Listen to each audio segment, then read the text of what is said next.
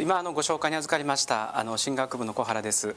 えー、今日はですねあの私が普段こう考えていることをあの、まあ、あれこれ、まあ、1時間ちょっとぐらい話したいと思うんですけどもなかなかあの限られた時間で全てを話すことはできないかもしれませんけども少しですねあのその理解を助けるために、まあ、若干丁寧めにあのレジュメの方をあの作りました。で、まあ、これに沿って、えー、といきたいんですが、えー、としかし、まあ、あんまりねこう下をずっと見てるのもあの退屈になりますのであの基本的にはこの前の方を見ていただければですね。で適宜、えっと、プリントの方見てくださいというふうにあの申し上げると思います。で、えっと、今日のですねあの講演用紙はあのそこに書いておきました。これはチラシに書いてるものと、えっと、同じものなんですけれども、まあ、どのようなあのことを、まあ、話すかっていうことを最初にですねざっとあの見ておきたいと思います。まず、えー、まあ、今日のですね一つのテーマは、まあ、暴力であるとかあるいは心と体っていうですねそういう問題を取り扱っていくんですけどもそもそもですね歴史的な起源においてそれそのことがどう扱われていたのかということを最初に考えてみたいと思います。そしてそこからですね途中の歴史的なプロセスは一気に飛び越えて現代私たちが生きているこの21世紀において暴力という問題がですねどういう形で減少化しているのか。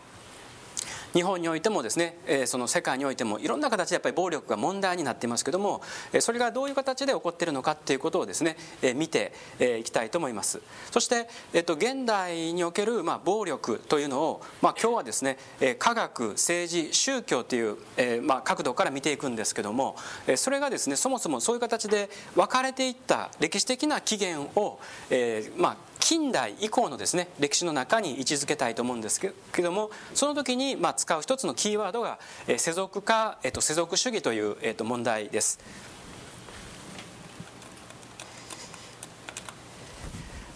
でえっとですねあのまあ、これはあのどちらかというと、えっと、ヨーロッパにおけるですね、まあ、暴力抑制のための知恵なんですけれども、えっと、それがですねじゃあ日本の場合にはどうなのかということを、えー、次あの次にですね、えっと、お話をしたいと思います。日本においてもやはり人間の暴力性ということについてのあの理解っていうのは認識はあったんですけどもそのことをですね、まあ、あの少し短めにお話をしてそして最後ですね、えっと、21世紀的、えっと、課題の展望望ということで、え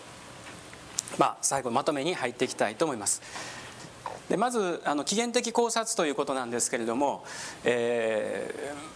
まあ、心と体のですね、えっと、文化と身体一体性ということです。で、え、心と体っていうことは今はですね、えー、ともちろん当たり前のように使う言葉なんですけれどもやはり、えー、とかなり人類のですね、えー、と古い時代から、えー、とこのことっていうのはやっぱ意識されていました。それをどう呼ぶかは別にしてもですね人間が死んだ時に、えー、死んだらですねそのままではないわけですよ。動物は死んだ場所がまさに死に場所です。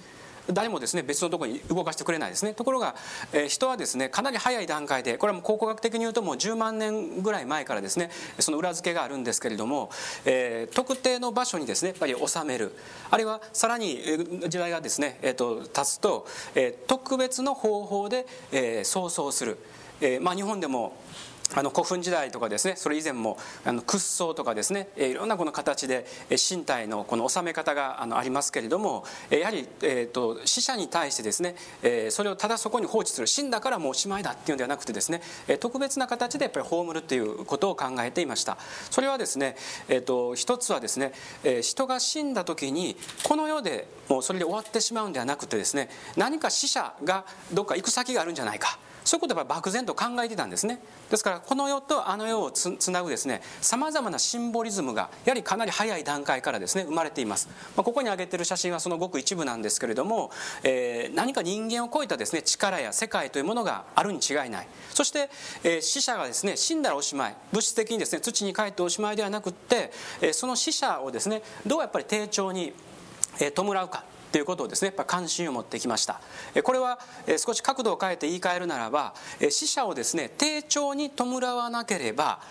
何か悪い影響をですね受ける。そういうことを恐れたわけですよね。でこういうですね考え方は、えー、もう古今東西でですね問わず、えー、広く見られます、えー、死者から影響を受けるということですね。で、えー、実際にこの世とあの世っていうことをですね、えー、つなぐ作法あるいはつなぐ人物としてシャーマニズムやシャーマンというですね、えー、存在が、やはりあのどの世界にもいるんですけれども例えば日本でいうとですね、まあ、特にこれ京都が関係があるんですけども、えー、御陵信仰はですねその典型的なものです。皆さんはその北野天満宮の菅原道真がですねどうやってあそこに葬られたのかあの祀られたのかっていうことは、えー、ご存知だと思いますけども、えーと、太宰府に左遷されてですね、まあ、恨みを残して、えー、死んだ一ったあの道真が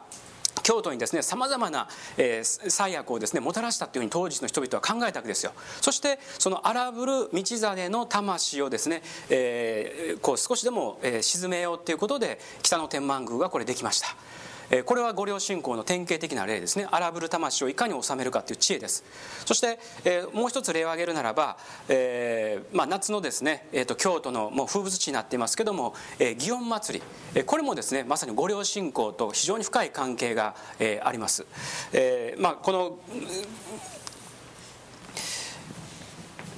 祇園祭のですね起源についてはもうよく知られているところですけども869年9世紀の頃ですけども京都にですね都があった時に、えーまあ、当時夏にですね、えーまあ、疫病がやっぱり流行る流行るわけです。そして、まあ、当時は医学がそれほど発達していませんから一旦疫病が流行るともうたくさんの人がですねもうバタバタと倒れていく。でなぜですねこんなにたくさんの人が死ぬのか疫病がですね流行るのかということを、えー、人々が当時考えた時にですね、えー、そして占いをするわけです。するとこれはですね五頭天皇というですね神様の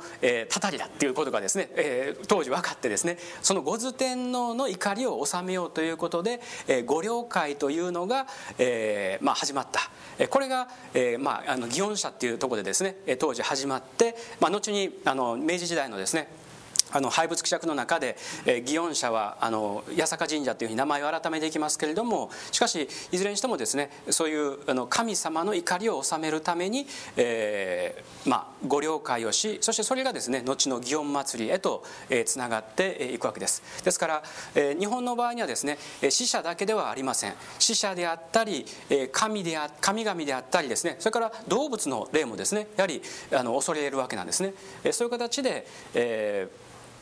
まあ、何かですね体が死んでおしまいではなくって何か心のようなものがある。そして特に、荒ぶる心に対してはですね、まあ、慎重な取り扱いをしたわけです。でそういうですねいわばかなり古代の時代からのいわば文化と同時にしかしですね一体的な扱い方がされていたことも事実です。これはあの、まあ、もうほとんど例外なくですね全ての宗教において宗教がですね心の問題だけを扱うなんていうことはまずありません。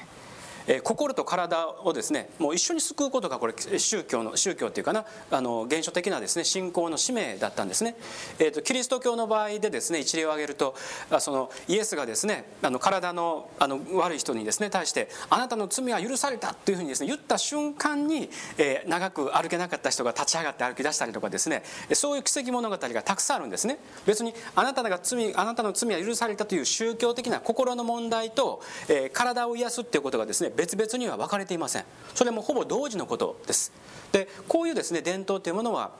あの多くの宗教の中に見られます。今の時代から見ればそれは奇跡ということでですね何か信じられないような印象を受けるかもしれませんけど、まあ、問題にしたいのはですね奇跡を信じるか信じないかではなくって、えー、かなりですね、えーと、長い間、えー、心と体っていうのはですね一体的なものとして、えー、救いや癒しの対象に、まあ、なってきたということです。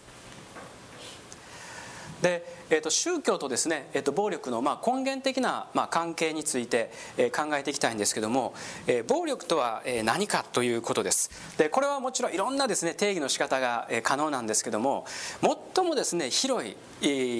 解釈をするならばそれはですね自分の意に反して力を及ぼされること。これをですね差し当たり暴力と言っていいと思うんですね。これ最も広い意味ですよ。もっと厳密に考えればですねいくらようにも定義したり分類することはできますけども、えそのようにですね理解していいと思います。ですから例えば死者がですねえ今生きている人間に影響を及ぼすかもしれない。ということはやっぱりあの世からの暴力なんですよね。ですから、えこの世界においてそういう暴力に対して望まないですね力の影響に対してどうそれをですね収めていくかっていうことが宗教にとっては大事な問題になりました。で、えっと、そのですね、えっと、こういう定義の仕方が決して私だけが言っているわけではないということの一例として、えっと、ヘント・デブリースというですね、え人のあの引用を少し挙げておきましたけれども彼もですね非常に広い定義の仕方をします、えー、そこにまあ書いていますので後で読んでいただきたいと思うんですが、えー、宗教なき暴力はないし暴力なき宗教もないのであるっていうですね、えーまあ、これちょっと、えー、この言葉を深めるには今日はちょっと時間が足りませんけども、まあ、そこまで言うぐらいにですね、えーと、宗教と暴力というのはですねかなり根源的なつながりを持っているということです。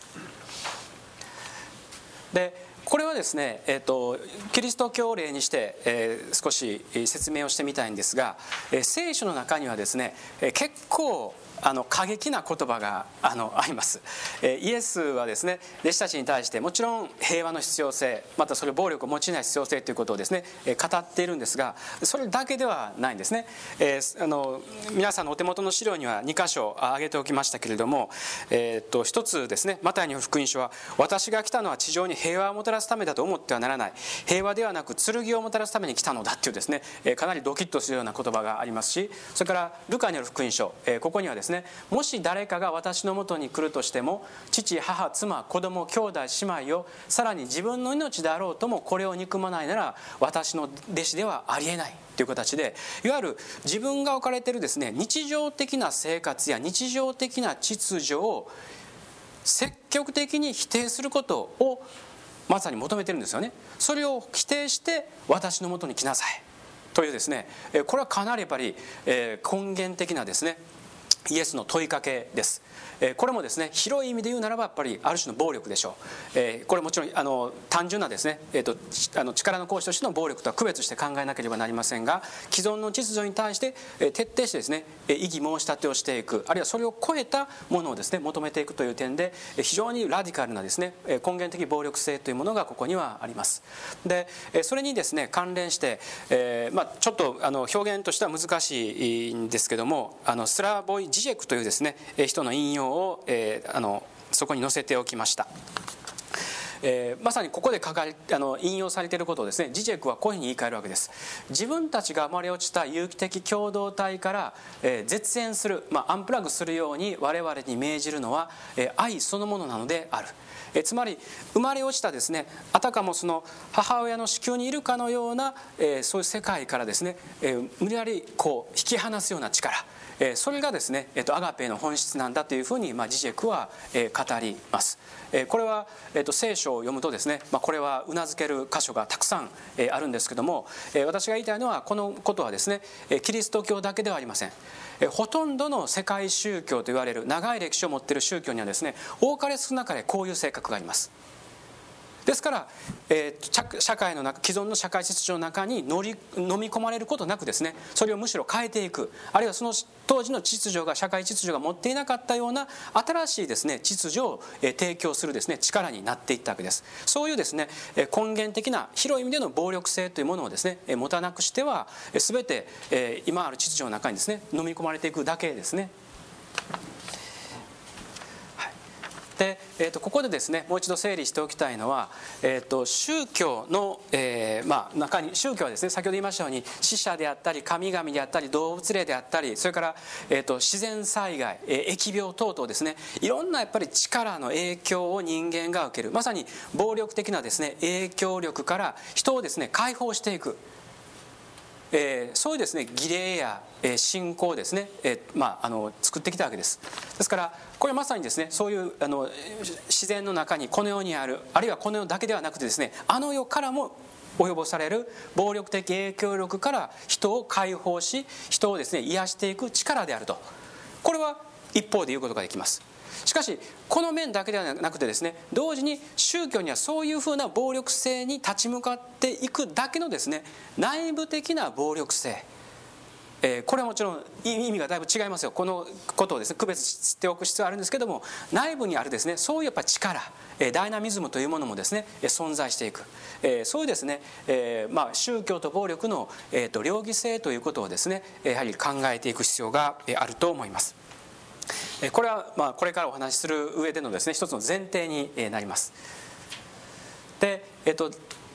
時代をですね一気に超えて現代に目を移したいんですけれどもしばしばやっぱり問題になるのはですね、宗教は暴力を助長しているのかこういう問いかけがですね、非常に一般的になされるようになりました。これは特に9.11以降の時代においてですねこれはもう本当に世界で広くこのことが話題になっています。でつまり9.11の以前と以降とでですね、えー、と宗教と暴力の結びつき結びをですね結びつけるこう感覚というのが変わってくるわけです。で今のですね、えーとまあ、9.11だけではなくてその後の、えー、アフガニスタンの状況あるいはそのイラクの状況、えー、そういったことをですね、えー、と考えてみても宗教が、えー、結局その暴力をですね誘発するある種エネルギー源になってるんじゃないか。宗教がそういうですね人々を焚きつけテロを起こしたりとかするですね原因になってるんじゃないか。こういうですね問いかけっていうのが出てくるわけです。ただ私たちのですね日本社会を見るならばこの問題はですね少し先取りされています。何によってかというと1995年オウム真理教が起こしたですね地下鉄サリン事件。これは皆さんのご記憶にあると思うんですけども、えー、宗教というですね人の内面の事柄を扱うべきものがですね非常に反社会的な力として牙をむき出した。そして、えー、多くの人のですね命を殺めた。そういうですねやっぱり1995年以降日本の中では宗教と暴力っていう問題がですねやっぱ今に至るまで大きなテーマとなっています。そういう日本の文脈と世界の文脈っていうのはですねある種こう連動しながら現代に至っています。でそこでですねこれ以降の時代の中で多くの宗教家たちがこの問題にやはり取り組んできました。そして、えー、京都はですねその中心地の一つです。比叡山宗教サミットがあったり、えーまあ、WCRP と言われるですね、えー、その世界、えーまあ、あの宗教者平和会議とかですね平和のために宗教者は何かしようということがたくさんの宗教指導者たちがですねこの京都に集まるわけです。そして、えーと、比叡山のお山の上であったり、えーと、京都国際会議場にですね、えー、各世界の各地から、えー、宗教指導者たちが集まって平和のためのメッセージを出す出します。これはですねとっても尊いことだと思います。ところが私はですねそこに何度もですね何度かこう参加しながらいつもですね違和感を覚えてきました。何かというとそこで出されるメッセージというのはですね、えー、今世界の中でテロリストたちがですね宗教の名を語ってどんどん暴力をやってると。しかしやつらはあくまでも、えー、例外であって宗教というのは本来平和的なものなんですよってことをですね必死でアピールするわけです。例外的なですね人たちえー、それをですね、えー、除外して自分たちは平和のために、えー、宗教、えー、宗教ですね、まあ、のの活動をしていく、そういうですねいわば二分法的な分け方ですね、ごく一部の、極端なですね、暴力主義者たちは、まあ、いわば外部の存在として、退けていく、まあ、暴力を外部化していくわけです。そして自分たちは平和なですね平和を求める宗教である。こういうですね言い方っていうのは非常にまあ分かりやすい、特にテロリストたちをですね例外視していく。これ分かりやすいんですけども聞けば聞くほどですね私の中にはもう疑問がですね大きくやっぱり、えーまあ、なってくるわけですね。そうではない。先ほど、えー、示しましたように宗教そのものの中にあるですねやっぱり根源的な暴力性それがですねどうやっぱり減少化していくのかということのところまでやっぱ引き受けていかなければ単にですね暴力の問題をごく一部の人の例外事項として切り捨てていくだけでは今あるですね問題を根本的に解決することはできません。これはもう臭いものに蓋をするのと一緒ですね。臭いものに蓋をするかもう暴力的にですね殲滅するか。もうタリバンの上にですね、えー、雨あられのようにその爆弾を振りあの脅してですねそしてとにかく根絶やしにしてしまえというですねそういう非常な単純単純なですね発想になってしまいかねないわけです。ですからむしろそこで宗教家がですねあるいは宗教研究者が真摯に問うべきなのは宗教が持っている根源的な暴力性それをやっぱ引き受けた上で今のですね時代の暴力の問題さまざまな形で減少化している暴力の問題をですねやっぱ考えていく必要があるだろうということです。でこのですね例外扱いするあるいは例外という言葉を聞くと私がですね、えいつもこう思い浮かぶ言葉があります、えこれはあのすごく有名な言葉なんですけどもドイツの政治哲学者でですねカール・シュミットという人がいます。彼は、えーと、ナチスににですね非常に大きなあの思想的影響を与えた人物として、まあ、端的に言えば悪名高い政治学者なんですけどもしかし彼の言葉はねある意味でなかなか説得力があります。1933年政治神学という書物のですね冒頭部分で、えー、主権者とは例外状態に関して決断を下すものであるっていうですね、えー、言葉をこれ記しています。でつまり、えーと、当時のドイツはですね第一次世界大戦で負けてベルサイユ条約をですね、えーとあのまあ、のあの引き受けてですね、えー、経済も社会生活もですね疲弊している状況です。でいわばまさに例外状態ですよ。しかしドイツはですね当時最も民主的で民主的と言われたワイマール憲法を持っていながら、えー、同時にその民主的な作法を踏みながらですねナチズムを生み出していきます。その、えー、つまり国がですね、えー、徹底的に追い詰められている状態例外状態では民主的にことをしようなんていうことはですね、えー、ナンセンスであってむしろより正しい理念に従ってそれができるですね政治指導者のもとでですね決断を下していくべきだと。すなわちここでいう主権者っていうのはですねですからナチズムの文脈の中ではヒトラーになっていくわけですけども、えー、国民がどうこうではなくてですね例外状況の中では、えー、特別な権威がですね、えー、その行為を決定していいのだ。っていうですねそういう政治哲学政治思想をシュミットは、まあ、打ち出しました。これはあのいつの時代でもですね、え、起こりうる事態ですね、え、非常事態宣言ということがですね一度発動されるともう何でもありです基本的に。これはどの国でも一緒なんですけども、えー、例外状態に関してはですね普段の秩序が働かなく働かなくなります。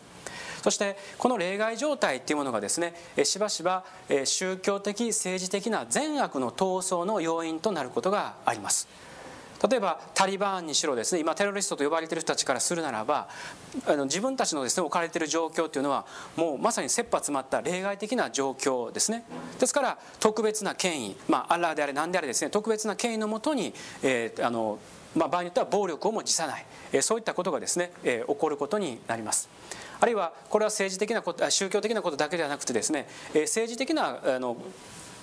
善悪闘争をですね。引き起こす引き起こすこともあります、まあ、典型的なのはですね、えっと、冷戦時代米ソの対立がそうでした、えーまあ、レーガンの時代にですね、まあ、こういったフレーズがよく使われたんですけどもアメリカとソ連の戦いというのはですね単に大国と大国のですね、えー、ディプロマティックな戦いではないんですね。それは善と悪の戦いなんですよ。えー、善の側が勝たなければこの世界そのものが滅びかねないようなですね善悪の戦いとして当時レーガンはですねその冷戦を、えーと、捉えたわけです。ですから、まあ、ソ連のことをですね、まあ、イービルエンパイア悪の帝国っていうふうにですねこれまさにスター・ウォーズ的な発想ですけどもそういうやっぱ呼び方をしたんですねですからこの問題っていうのは、えーと、そういう冷戦とかですね核の緊張が高まるという例外状況の中では、え、こういった善悪の闘争っていう枠組みがですね、え、政治的なレベルでも宗教的なレベルでも、え、起こりやすくなります。でえー、とここでですね現代特に心と体という問題を考えるときに、えーまあ、非常に目立ったですね、えー、と事件がいくつかあります、えー、とこのあの資料の方にはお手元の資料の方にはですね少し丁寧に、えー、と書いておきましたが、えちょっとこれ全部やるとですね時間がありませんので、えちょっとポイントだけですね、えー、と指摘をしていきたいと思います。まさにこの身体をめぐる争いなんですね、えー、心と身体をですねどう関係づけるかっていう争いがですね今起こっています、えー、アメリカでは、えー、まあこれ長くですね中絶同性愛をめぐる論争というものが、えー、ありました。そして、え、特に、まあ、今年になってから大きな問題になっているのが、え、公立学校でですねあの、まあ、これあの、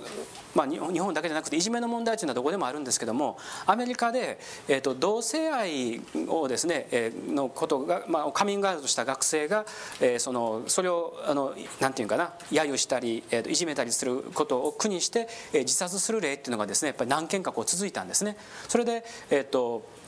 この問題に対してもっとですね同性愛のことを学校でですねきちんと教えなさいっていうですねリベラル派からの介入がありました。ところがそれに対していや同性愛を学校でですね教えるようなことをすると結果的にそれを容認することになるんだからそういうことをですねしてはいけない。というキリスト教保守派からのですね反論が出てくるわけですよ。この構図分かりますよね。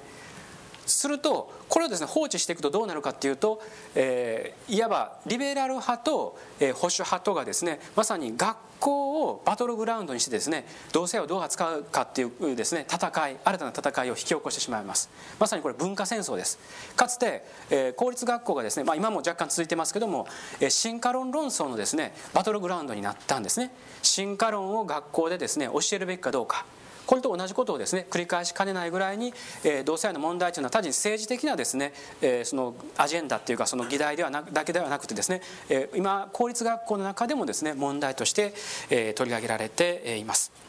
それからちょっと極端な例を挙げ一つ挙げておきましたけども、えー、ウガンダではですね今同性愛禁止法がのかあの可決があの、まあ、あの審議されていまして、えー、これはもうもしこれがですね成立したら、えー、同性愛者であるということが分かればですね最悪終身刑や死刑にまでなるというですね、まあ、あのこういうことをあの考えている国も、えー、中にはあります。もちろんこれは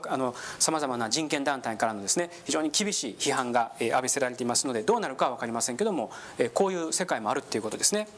それから、えー、とカトリックではですね、えー、とこの世紀が変わってから、えー、この性的虐待の問題がもう、まあ、アメリカをですね一つの起点としながらもう世界中にですね広がっていって今はですねまた収集がつかないような、えー、と状況に、えー、あります、えー、これもまさに体をめぐるですね大きな問題です。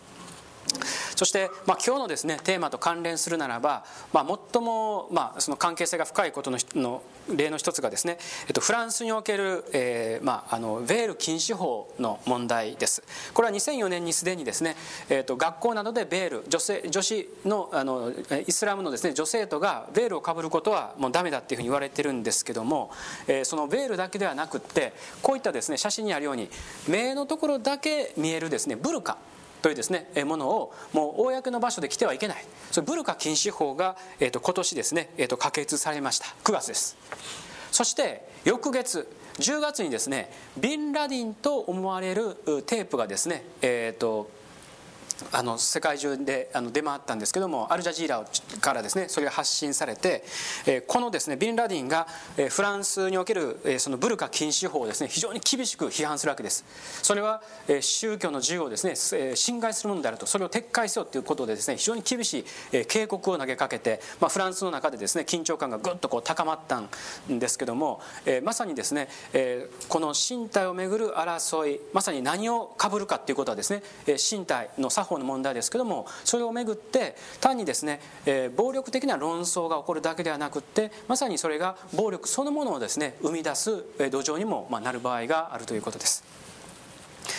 それからシリアでも同じようにですね、えー、と2株禁止法がありましたしそれから、えー、とトルコではですね今年の9月、えーまあ、長くトルコはですね建国以来、えー、と世俗主義ということを、まあ、国是としてきたんですけどもそれがですねあまりにも厳しすぎるということで今のですね、まあ、宗教政党が中心になって、えー、と運動を起こして、えー、世俗主義をですね緩和する要素を含んだ憲法改正案が国民投票により可決をされました。トルコはですね言うまでもなく国民の大半がイスラム教徒ですところがこの世俗主義というものがあるために、え、イスラムのですね女性徒がですね、え、例えば学校とか公の機関で、え、このヒジャーブなどのあのこのなんていうかなかぶり物をすることがやっぱ禁止されてるんですね。でそれはやっぱおかしいっていうことで、え、その揺りあのなんていうかな反動のようなものが今回現れたわけです。まだあのこのことは、えーと、変わっていませんけども、まあ、変わるですね。一つのきっかけが、えー、今年ありました。ですから、まあ、このですね数年の出来事あるいは今年の出来事を見るだけでもですね、えー、まさにその体や体に関わる作法ですね、えー、そのことをめぐってさまざまな、えー、議論やですね、まあ、論争が、えー、世界で起こっているということが、えー、垣間見えるかと思います。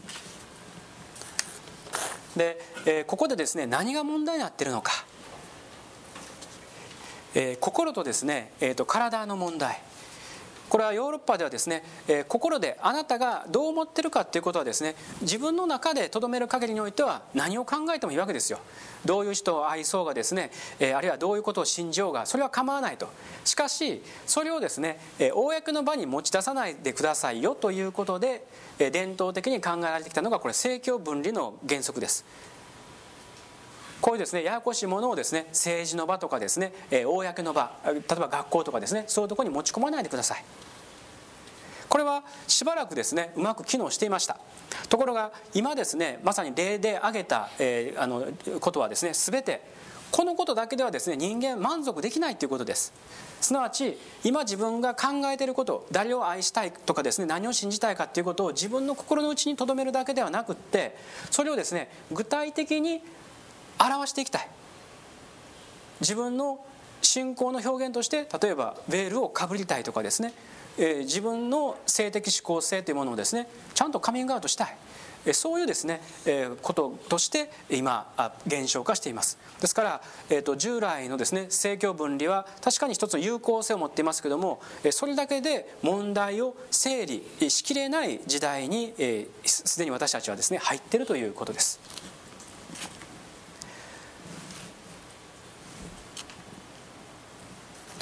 で、えっと、そういうですね、えー、問題まさに今あのお話しました政教分離というものが生み出された背景ですね、えー、それを世俗化世俗主義という言葉に、えー、求めていきたいと思います。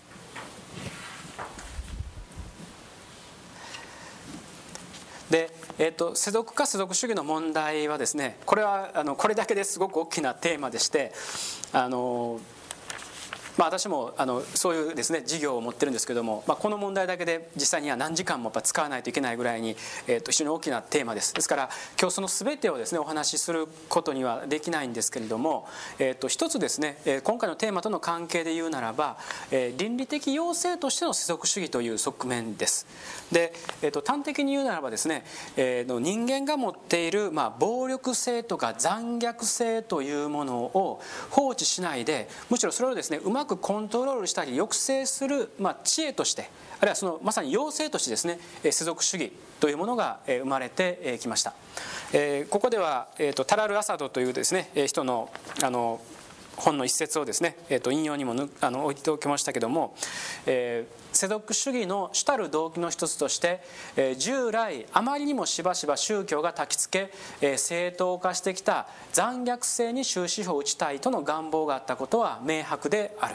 えこれはもちろんヨーロッパの文脈を前提にはしています、えつまり宗教改革が起こって以降ですね、えプロテスタントとカトリックの対立。これはえー、何を信じるかということだけにですねとどまらなかったんですね。教皇の権威をですね認めるのか認めないのか。聖書をですねどう理解するのかしないのかっていうことにとどまらないで実際にはですね当時の、まあ、両方君主と言われますけど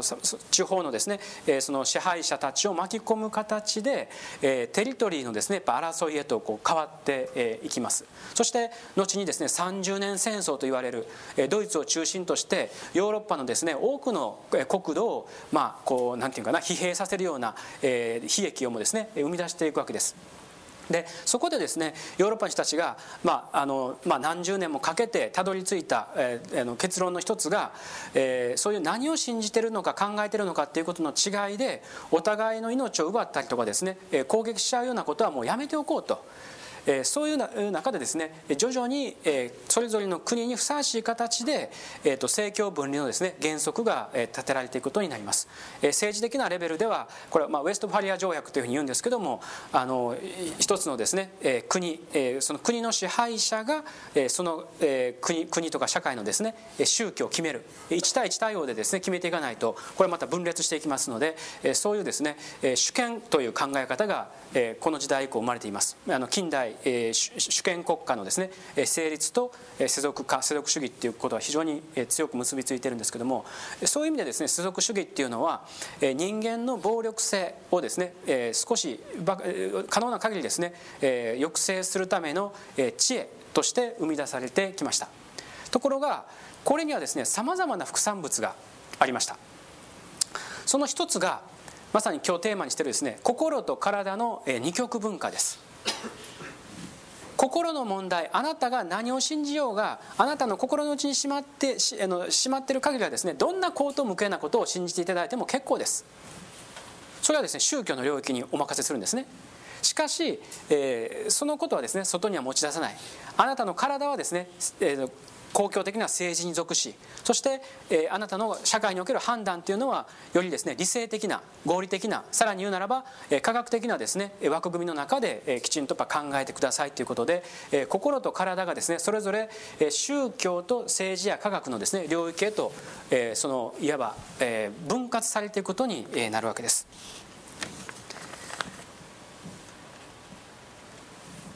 でこういうですね、えー、まああのそもそも、えー、世俗化というのは、えー、人間の暴力性や残虐性を抑える役割をしたんですけども、えー、それによって暴力そのものがですね根絶できたのかというと近代以降の歴史を見ればですねそれ明らかですね答えは。それによって暴力のコントロールは多少できたかもしれないけど暴力そのものはですねなくならない。なくならないどころかよりですねそれが規模が大きくなりまた、えー、現象のですね形態も多様化していきます政治。もちろんですね、えー、内部におけるですね、えーと、暴力を可能な限り、えー、抑制することを使命としているわけですけども暴力というものはですね近代国家の中では国家によって一元的に支配されることになります。これは、えー誰もがですね、えーと、適当にその暴力集団があるとこれ国家の存立に関わりますので例えば軍隊とかですね警察というものは国家が一元的に管理していくわけです。それ以外の武力はですね認めないわけですね。ですから私たちは日本はですね平和な社会だっていうふうに言います。確かにそうだと思いますけどもこれはですね私たちの平和っていうのは勝手に成り立ってるわけではなくてですねやっぱり警察っていういざという時にはですね非常に強い力を行使できる存在があるからこの平和が成り立ってるというふうに言うこともできますね。国家が軍事力も警察力もですね管理する一元的に管理するっていうのがですねこれは近代以降の暴力あの暴力の在り方です。ですからさまざ、まなですね形態の暴力のことを考えますけれども暴力による死傷者犠牲者がですね最も多く生み出されているのはもちろん国家的暴力の結果です。圧倒的に。それと比べるならば宗教的な暴力が仮にあったとしてもですねそれはもうごくごく足りないものですね。ですから私たちはその点をですね、まあ、あの見過ごすわけにはいかないと思います。しかしこれを前提にした上で近代国民国家というものは成り立っています。日本も例外ではありません。それから科学がですね、えこれはあの啓蒙主義、科学もですね以前は科学という形でもちろん独立はしていません、えニュートンがですね近代科学の父として知られていますけれどもニュートンの時代にはですねもう神学と科学っていうのは、えまだあの未文化のような状況ですね、えニュートンはですね万有引力の法則を、えまあ、見つけながらですね同時に、えこの世界のですね運命をえー、導くですね法則を、えー、ヨハネの黙示録の中にですね見出していこうというふうにして聖書研究を一生懸命するんですね。彼の中には宗教的なリソースと科学的なリソースっていうのはですね全く等あの等価なものとして、えー、と存在していましたしかし後に、えー、ニュートン以降のですね科学革命の中で、えー、宗教が、えーえー、科学がですね宗教の領域から独立していきますでその中でですね、えー、特に19世紀以降、科学はですね、えーまあ、物理学などを中心にして自然界からのエネルギーの抽出をですね、えーまあ、主な目的にしていくわけです。どどういうですねメカニズムによって例えば核と核がですね分裂した時に、えー、この莫大なエネルギーが生み出されるですねメカニズムは一体何なのか。こういうことをですね量子力学のような、えー、と研究者たちがですね、えー、とあの20世紀の初頭に見出していくわけです。でそれが、まあ、後に核エネルギーをですね、えー、と生み出していくわけなんですけども、えー、自然界の中からですねさまざまなエネルギー、まあ、これは今の石油エネルギーもそうですけどもそういうものをですね抽出して、えー、エネルギーをこう、えー、人間のためのですね、えー、とエネルギーとして、まあ、利用していく、えー、しかしこれは、えー、と人間に対する利便性を与えるだけではなくてですねさままざまなあまさにその暴力的なあ利用のためにもですね、えー、と使われてきたことはもう言うまでもありません。それから、えー、と20世紀のですね、まあ、初頭のにはですね、えー、と優生学という学問が非常に発達しました。えこれは、えー、と生命の序列化をですねこれはまあ語るわけなんですけども今から考えればまあ何て言うかなあの偽科学っていうかなそういう面を持っているんですけども当時優生学とか優生思想というのはですね最先端の科学なんですね、えー、人間にはですね人間はみんな平等じゃないってわけですよ、えー、遺伝学的に見るならば、えー、優れた人間と劣った人間がいる。そして優れた人間と劣った人間がいるようにですね優れた社会優れた国家優れた文明というものがあるはずだということでより優れた人間が劣った人間を統治する。より優れた国家が劣った国家を統治することによって人類というものはですね進化していくことができるんだというふうに考えられた時代がありました、えー、生命は必ずしも平等ではないと、えー、そういうことをですね、まあ、あの非常に科学的な装いを持って、えー、語られた時代があります。え宗教はですね、えー、と近代の歴史の中では、えー、これはあの多くの場合、えー、国家とですね、まあ、もちろん対決する場合も場面もあのあったんですけども、えー、大雑把に言うならば、えー、国家秩序をですね正当化するために用いられてきました。えー、日本の例をですね、まあ、出すまでも、えー、ありませんけども、えーと、これは非常に大きな、えーと、問題ですね。で、まあ、これは、えーと、科学もですね同様の問題を、えー、と覆っていくことになります本来科学はですね、えー、と国家が持つ、えー、なんていうかもし、えー、と非合理的なですねあの選択をするならば最も厳しくですねそれを批判していいものなんですけども実際にはですね近代国民国家があの発展していく中で科学もですね国家のための科学っていうですね位置づけを与えられていきます。えー、国益のための科学ですね、まあ、その感覚っていうのは今ももちろん強くあります最もですねそういう国境を越えたコスモポリタン的な価値観を持つものが科学であるはずなんですけども、えー、科学立国とかですね科学立国日本とかですね、えー、そういう形でもう全てをですね国益に還元していくような発想っていうのはもうこの19世紀20世紀の初頭から現代に至るまで、えー、多かれ少なかれ続いています。でそうですね、えっと、世俗主義というものが、え、一定のあの有効力を持ったことは間違いないんですけども、え、っとそれがですね全ての解決を問題のですね解決をしたわけではありませんでした。まあ、宗教のあの倫理化あというですねことをここでは挙げておきたいんですけども19世紀から20世紀にかけてですねまあこれ思想界の一つのトレ思想のトレンドとしてその奇跡とかですね、超越的なことへの信仰ということはもはや現代人には理解できないと。だからより現代人に理解しやすいようにあるいは理解できる部分だけをですね受け止めていこう。ということで例えばイエスという人はですね奇跡を起こしたメシア的な預言者ではなくって人類がですね従っていくべき道徳的な教師だと。あのようなですね、え隣人を愛しなさいというですねそういう道徳律イエスが、え差し出した、え道徳をですねきちんと守っていけばみんな人間ですね、え良くなっていく、えより良い社会をですね生み出すことができるということで、え良き道徳的教師としてイエスを見ていく。こういうですねいわば宗教の道徳化倫理化っていうことがですね、えこれは、えヨーロッパアメリカにおいてもそして、え日本においてもですね同様のことが進んでいきます。その意味ではですね宗教が持ついわばマグマ的な部分なんていうかなえその絵も、えなんていうかその、えー、抑えきれないようなですねそういう部分をうまくこう倫理道徳の中にあのの鋳型にですね流し込んだかに見えたんですけども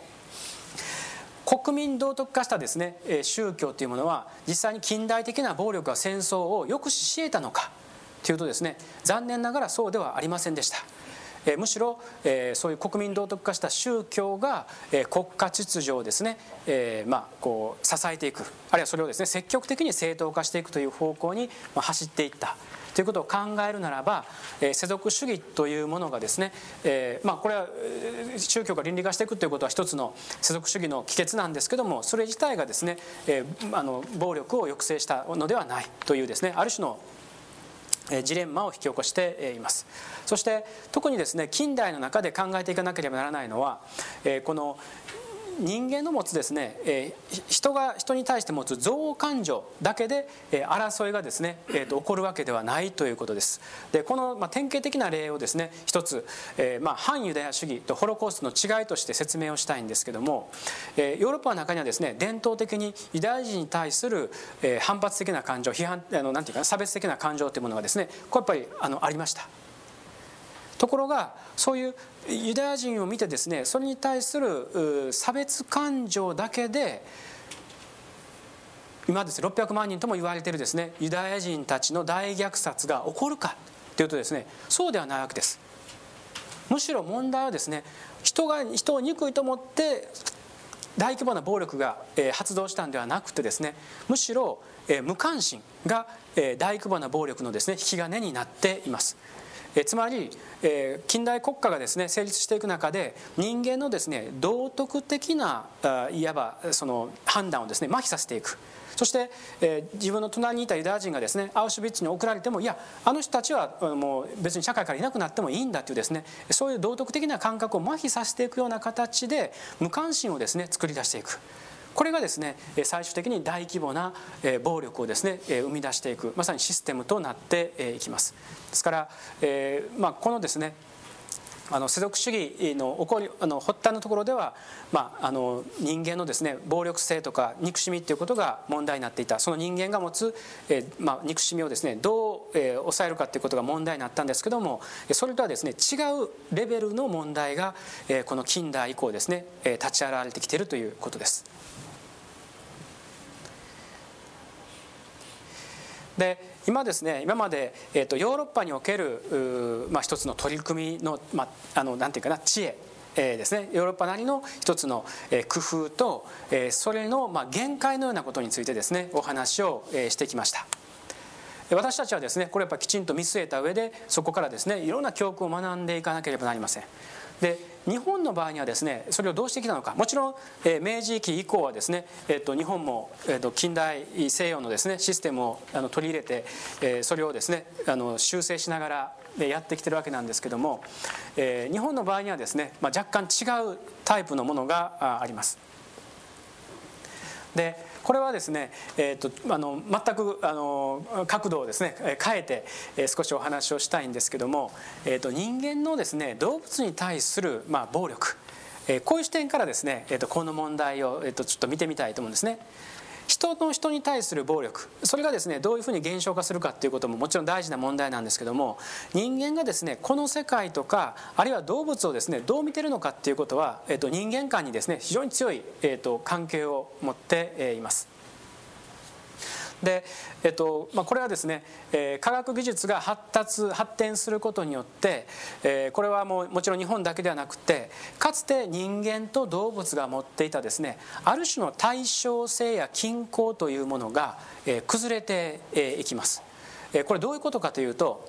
やはりその古代社会からですねそしてこういうあの科学技術が発達する社会になる以前の社会においては人間はですねもちろん動物をえ食べてですね生きなければならなかったわけですけどもそこにはある種のですね人間と動物との間を、えこのバランスを取るですね、えー、と仕組みのようなものがまだ働いていました。でこれはあのいろんなですね、えー、と形で、えー、と見ることが、えー、とできますけれども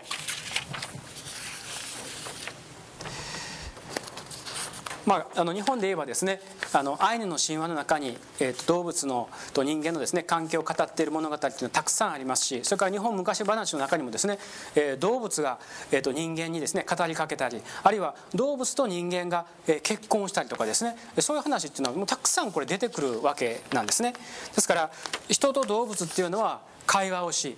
言葉を交わします。結婚し場合によっては子供も生まれます。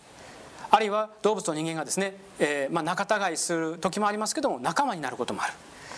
そしてそういうですねさまざまな物語を語り伝え伝えながら人間はですね動物を犠牲にしていかなければいけない。動物を犠牲にしていかなければ生きていくことができないということをですね知ってるわけです。ですから動物の命を奪いながらそのですね痛みをですねこう感じ取ることのできる回路というものを人間の間と動物の間にですね持つことがこれできたわけなんですね。ですから命を頂戴するということ。それをですねある種そのあのまあ、なんていうかな、えお返しするようなですね儀礼というものがさまざまな形で、えー、と存在をしていました。ところがそれがですね、えーとまあ、近代科学の発展だけではなくてですね、えー、と社会がまあ高度に産業化していくあるいは資本主義化していく中で動物はですね人間と均衡の取れた存在ではなくってむしろ人間のですね資源になっていきます。人間が生きていくためにですね、えー、の、まあ、いわばまさにここで家畜化です、えー、動物はですね家畜化されていきます。えー、自分で昔はですね誰もが、えー、自分の手でですね、え動物を殺してそしてその肉をですね得ていくですからその命を奪うっていうことと自分がですね生きていくっていうことの非常に密接な関係をですね感じ取っていたわけですけども今私たちはですねスーパーマーケットに行って牛や肉やですね豚の肉を見てですねもうきれいにパッケージ化されたものを、えー、ただ見るだけでそこでですね痛みを感じる人なんてまずいません。スーパーにいてですね牛のあの牛肉豚肉鶏肉があって私たちが見るのはじーっと見てですねあこっちの方が安いわ。こっちにしようとかですねあこっちの牛肉の方が美味しそうやっていうことでこっちにしようっていうですねそういう感覚で肉をですね食らってるわけです。何の痛みの感あの気持ちもないしそれに対する感謝をですね感じることもない。安かったら得したっていうですねそういう感覚ですよね。ですから動物に対してですねもう家畜化することそして動物が自分たちの犠牲になっているということを見ずにですね何の痛みも感じずに私たちは自分たちの生を生きながらさせています。でこのですね感覚が発達していく中で人間が人間をですね家畜化するっていうことも同時に起こってきています。これは、えー、植民地化そして、えー、奴隷制度奴隷化っていうこととですね密接に関係がありますけども人間をですね動物と同じように見た時代があったんですね。西洋人たちは自分たちの世界以外の人間をですね動物のように見ました。そして動物なんだからそれは家畜化してもいいわけですよ。ですから家畜のごとく、え、扱い労働力として扱いそしてあの気に食わなければですねそれはもう殺していくそういう形でですね人間が人間を家畜化していくという近代以降の植民地化奴隷化のですねプロセスとこのですね問題というのはやはり連動しています。ですから、えー、と人間観人間の持つ暴力性ということと人間がですね動物に対してどういう感覚を持っているかということは非常に深い関係にあるわけです。で日本においてですね、えそういった人と動物の間をつなぐ回路あるいは人間が持っている暴力性ということを認めながら、えそれをですね、えうまくこう調整するような回路っていうものがやっぱりいくつかあるんですけども、えその一つがですね、えこの動物供養ということです。えこれはえー、っとですねえー、っとまあ、今からいくつかの例を、えー、っと示したいんですけども山口県のですね長門高岩寺にあるこれはクジラのあのあの過去帳なんですね、えー、皆さんお寺の過去帳というのは知ってると思いますけども亡くなった方のですね名前をこの代々記していくような過去帳というのがあって、えー、この長門高岩寺ではですね、えー、そのとあの山口県は昔あのクジラのですねクジラ漁で結構栄えていたところなんですけどもあの取ったですねクジラをまさに供養するわけです。人間が亡くなったのと同じようにですねこのクジラの命をいただいたということで過去帳に記していく。そして人間と同じようにですねこれ南無阿弥陀仏と書かれてますけどもこれはクジラに対する位牌です。クジラのですね、えー、と位牌というものをこう収めていくんですね。こういう形で単に肉を食らう自分たちの生活の材料にするというだけではなくってその命をですね痛みを持って受け止めていくっていうですね、まあ、工夫があった。まああの今ですね、えーと、クジラというよりかは、まあ、クジラの問題は今もあの日本は引きずっていますしイルカ漁の問題とかですねいろんな問題がありますけども、えー、こういう文脈の中でもね理解する必要があります。それからこれはですねちょっと映像が見えにくいんですけどもここにですね真っ黒のヒグマがいます、えー、ヒグマはですね取ってきた時にすぐに殺しません。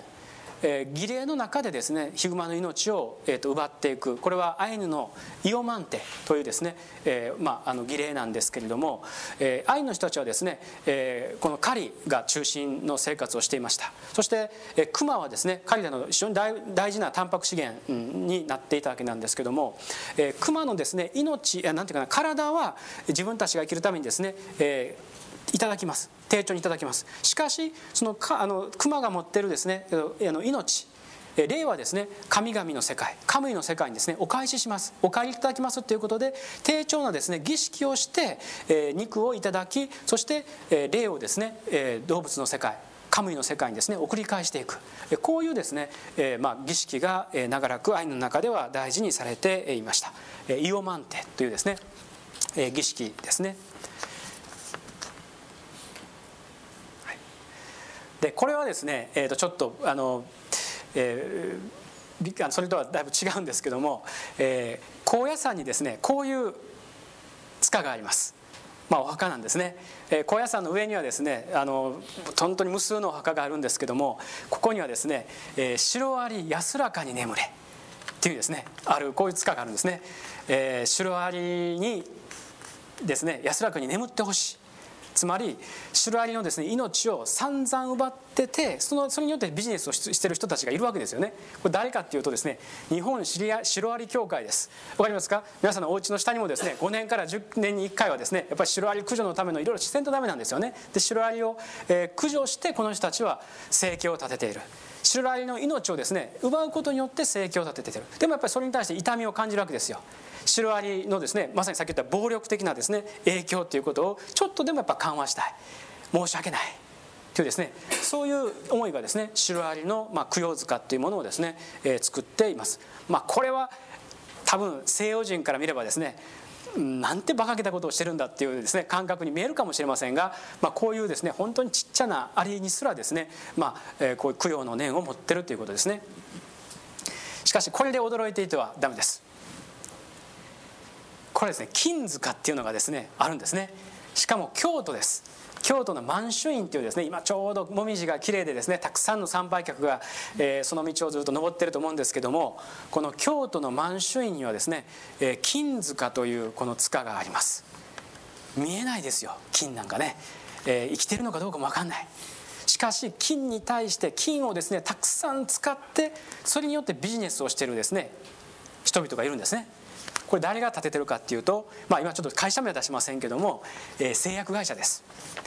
製薬会社はですねさまざまな新薬を作る時にですねいろんな菌を培養してはそれを、まあ、最終的には殺しつっていう形でですね、まあ、製品開発をしてるんですけどもそういう菌に対する、まあ、ある種痛みといいますか申し訳ないっていう気持ちをですねこう金あの塚の中でまあ込められまあこれはあの定期的にですねここでえっ、と違反あのあのまあなんていうかなえっ、と供養供養のですねあの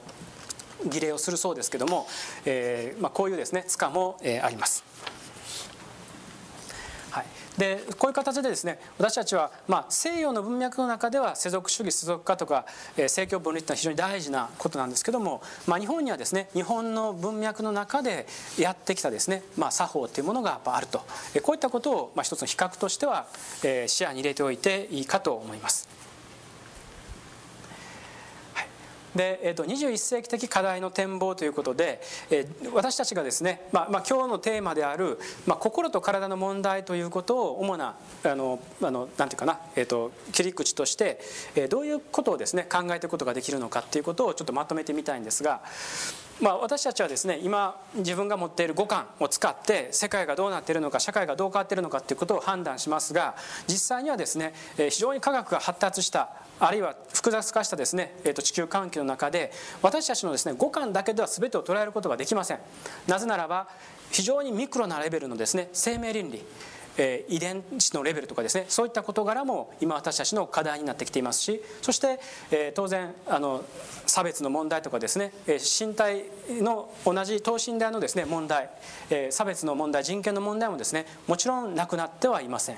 そして、私たちのですね五感をはるかに超える形で展開している例えば二酸化炭素の濃度のですね上がり下がりとかですね、えー、オゾン層がですね大きくなったのか小さくなったのかっていう絶対私たちの五感では捉えることができないそういう環境の問題までですねミクロから等身大そしてマクロなレベルまでですねさまざまな問題を私たちは抱えています。ですからこういうですね私たちの身体能力で捉えきれない部分はですねやっぱり科学的な測定によってやっぱり判断していかざるを得ないわけですね。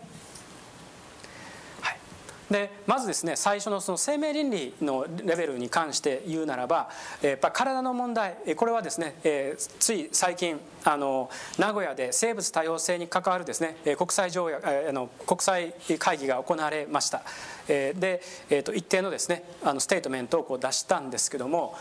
これからですね、まあ、遺伝資源生物多様性というものをどうやって維持していくのか活用していくのかっていうことがですね非常に大きな問題になっていきます。でこれまではですね、えー、と近代科学の主な対象というものは自然界の中からどうやってですね人間に必要なエネルギーを抽出していくのかそれは石油エネルギーであったり、えまあ、太陽エネルギーであったり原子力エネルギーであったりとかですね自然界からエネルギーを抽出するっていうことにですね目を向けてきたわけです。ところがこれからの科学っていうのはですね、えこの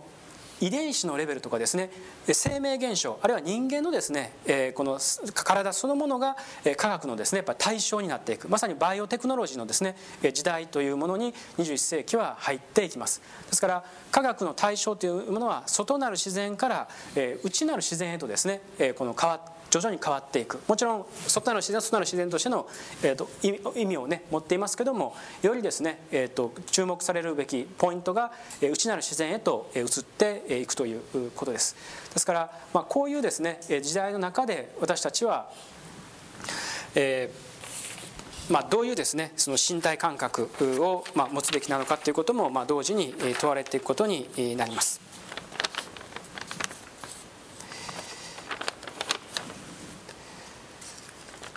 それから、えーと、ここがですね結構厄介なんですけども、えーと、社会倫理のレベルでいうとですね、えー、まあ、象の身体化ということをですね、えーとまあ、短くまとめるならば言うことができると思います、えー、特に、えーまあ、9.11条ですね先ほど取り上げましたけれども、えー、9.11によってですね大きく変わったこといくつかあります。特にアメリカ社会においてはアメリカはですねさまざまな民族をですね迎え入れそしてさまざまな宗教が共存するですね寛容な社会形成をもあの目指してきたんですけども9.11以降ですねアメリカの寛容度っていうのは一気に下がりました。それはいまだにですね回復されていません。そして9.11がですね起こってから9年目の9.11を今年迎えたんですけども今年の9.11はですね特別な緊張感を持って迎えられました。2つ大きな原因があったんですけども1つはですね9.11の跡地であるグラウンドゼロのですねすぐ近くのところにイスラミックセンターがですね作られる予定です。そのことをめぐってですね、えー、そんな9.11のですねすぐ近くに、えー、そのイスラミックセンターを作るなんていうことは犠牲者に対する冒涜である。その計画を撤回せよっていうですね、えー、抗議運動が非常に強く起こりました。それに対していやそういうですねイスラミックセンターを作ってアメリカのですね寛容度の高さを示すことこそがテロリストに対する最大の防波堤になるんだ。アメリカの寛容度をですね今こそ高めるべき時なんだっていう形で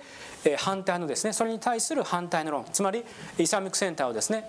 擁護する論もあってその2つがもう激しくぶつかり合ったんですね。でそういうですねアメリカ全土を巻き込むような議論があるさなかこの人です、これバーンコーランデイっていうですね、コーランを燃やせっていうですね、まさにこの人は9.11に合わせてコーランを、燃やすですね計画を立てたフロリダのですね、えーと、牧師がですね、えー、といます、えーまあ、この人はですね、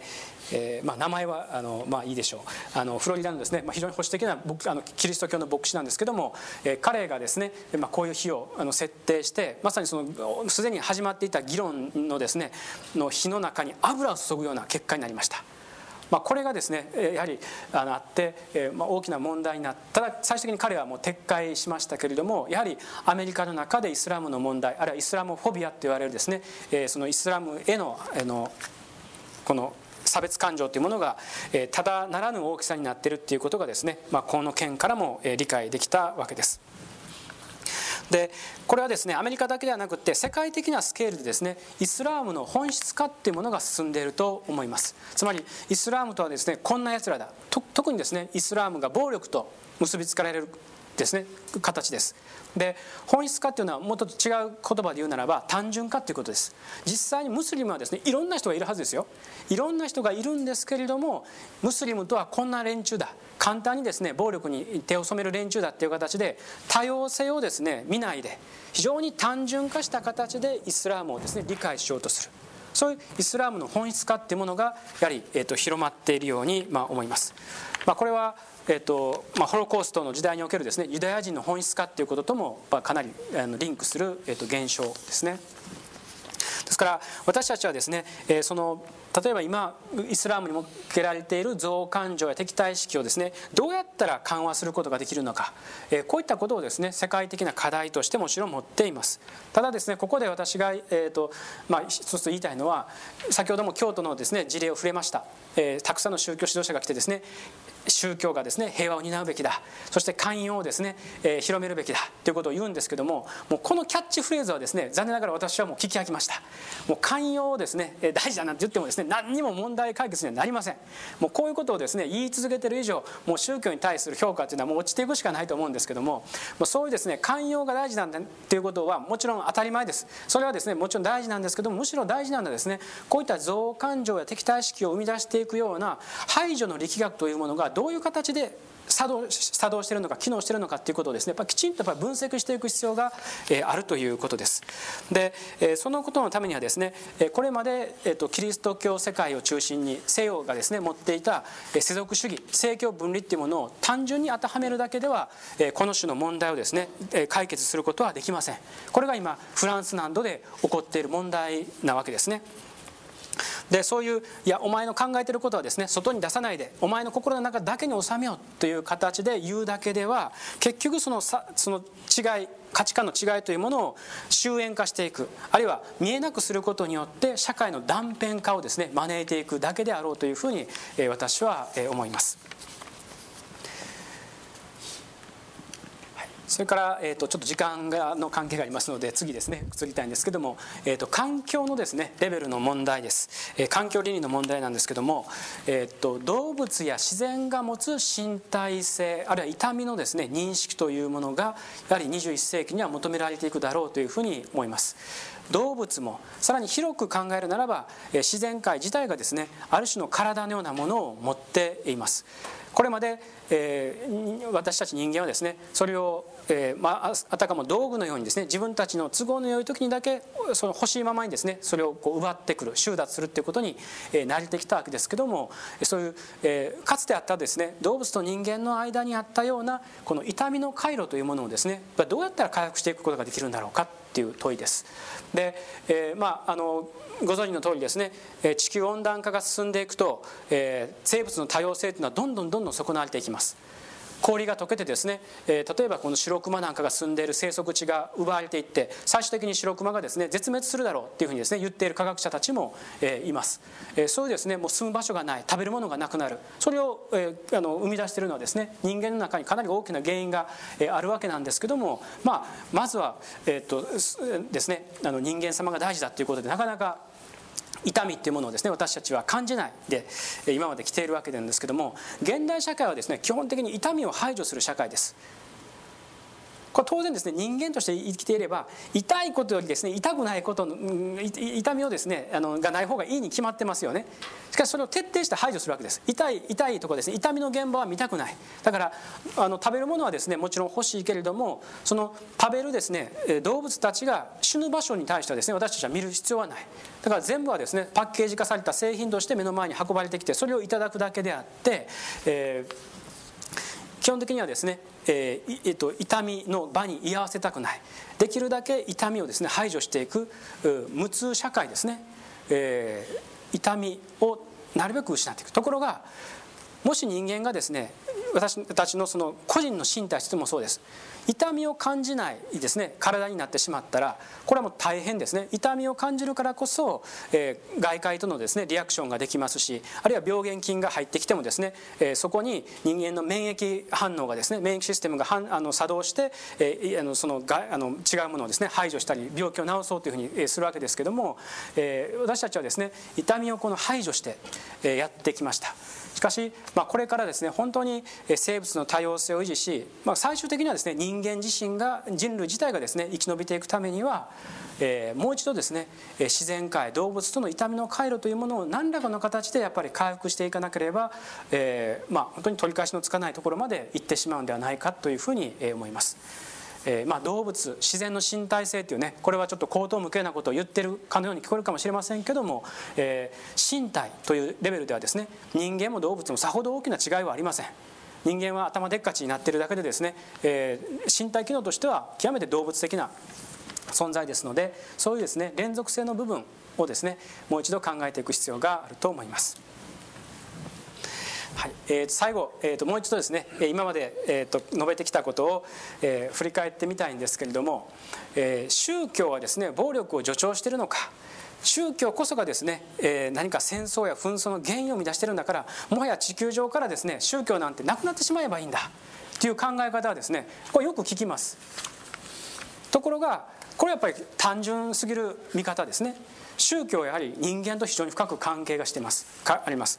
平和を生み出すのもですね暴力を生み出すのも結局は人間なわけですけれども宗教のですね一つのやっぱり有用性っていうか大事さっていうのはですね人間が持つ両極端をですね見極めるレンズの役割をやっぱしてくれてるっていうことです。多くの犠牲を払ってですね、えー、平和を生み出していく。そういう力もですね宗教の中にはあります。ところが、えー、おぞましいほどでですね欲望あるいは憎悪そういったものをですね引き起こす力にも宗教は確かになってきてるわけですよ。ですから人間が持つ希望の部分とですね人間が持ついわば闇の部分っていうかなその深い深い欲望の部分そういったものをですねやっぱりきちんと合わせて見ていくためにはですねやっぱり宗教をやっぱ客観的に見ていくですねえこの視点っていうものがですねとても大事になっていきます。単純に宗教を否定して済む問題ではありません。そして、えーと、例外状態をですね注視するっていうことですね。これは例外だからっていうことでそれを排除して自分たちだけセーフティーゾーンの中でですね居心地よく過ごすことを求めるんじゃなくてその例外状況というものが状態というものがどういう形で起こっているのか何がですねそれを維持しているのかっていうことをやっぱり関係考えていく必要がありますしその例外状態を生み出したいわばホスト社会ですね。それとの関係というものをきちんと考えていく必要があります。私たちの今の社会は、比較的安定した平和な世界のように見えますけどももちろんですね一旦ことが起こればこれは朝鮮や北朝鮮やですね中国との軍事的な関係だけではありません、えこれからですね地球温暖化がもっと深刻に進めばですね今あるような農作物を私たちが安定してですね、え供給されるあるいは飲み水をですね、え供給されるっていう保証はありません。食べるもの飲むものがなくなったようなですねなくなるような例外状況が例外状態がですねこれから10年20年先にですねやってこないという保証はないんですね。ですからそういう例外状態をですねやっぱり注視していくということは非常に大事です。えそれから暴力の起源とともに暴力のですね近代性を洞察することは極めて大事です。え起源についてはですねえー、と最初に申し上げましたけれどもえその暴力のからですね解放していく力これを宗教が持っていると同時に、えー、暴力宗教のですね根源的な暴力性に対しても目を向けるべきだということを話をしました。ここの部分はやっぱり大事だと思いますね。ところがそれだけではなくてですねまさに、えー、その人間のですね無関心がをですね、えー、起点になって発動していく近代的な暴力性というものがですねあります。これは、えー、第一次世界大戦以降ですね、えー、戦闘機えそれから戦車のようなですね大量破壊兵器が導入されました。遠いところからですね弾丸を撃ち込むことができるわけですよ。痛みを感じずにそして相手を憎しむことなく憎むことなくですね大量の命を奪うことができる。そういう時代にですね私たちは入ってるわけです。ですから今のですね近代兵器というのは基本的にボタン一つでですねどこにでも飛んでいきます。そういう無関心の中でですね発動する近代的な暴力性というもの私たちの無関心というものをですねどうやはりこう変えていくのかということがですね非常に大きな問題になります。それから政治科学政治宗教のですねインターフェースをどのように機能させるのか。こうインターフェースっていうのはあのこうパソコン的なですねちょっと用語なんですけども例えば昔のパソコンであればですね、えーと、フロッピーディスク。にですねあのなんていうかな記録を取った、えー、そしてそれがですね現在であれば、えーと、USB メモリーですね。あの例のですね大きな問題はあの YouTube にですね載った動画は USB メモリー経由でパソコンからパソコンへとあのあの移動したんですけどもそうですねインターフェースっていうのがそれぞれ違います。宗教がですね持ってるインターフェースが昔ながらのフロッピーディスクで科学が持ってるインターフェースがですね最先端の USB であればですねこれ交換できないですね。データも情報もですね交換できないとこういうですねインターフェースの機能不全というのはですね非常に大きな問題を引き起こします。ですからそういう科学政治宗教がですねもちろん今は機能分化しています。独立したですね領域を持っていますけども相互にですねどうやっぱり関係あの環境をですねしていくことができるのかっていうですねその連携の部分ですねここをやはりきちんとですね見ていく必要があります。機能分化してそれぞれが複雑化すればするほどそれらをですねきちんとやっぱり共感できる関係づけるですね視点というものが必要になってくるでしょう。それから、えーと、生物多様性と人間の暴力性の、まあ、認識ですね。最後に触れたことですけども、えーと、自然世界と人間とはですね今大きく確かにかけ離れています。人間はですね人間の欲望の欲しいままに自然世界から、え、のですね資源を奪ってるわけですけども、え、そういうですね、えーと、現実をきちんと見据えた上で、えー、同時にですね、まあ、連続性への,、まあ、あの連続性ということもですね合わせて認識していくそういうですね人間と自然世界との連続性ということは今後のですねあの大きな課題の一つになると思います。はい、それでは私の話はこれぐらいで終わりたいと思います。どうもありがとうございました。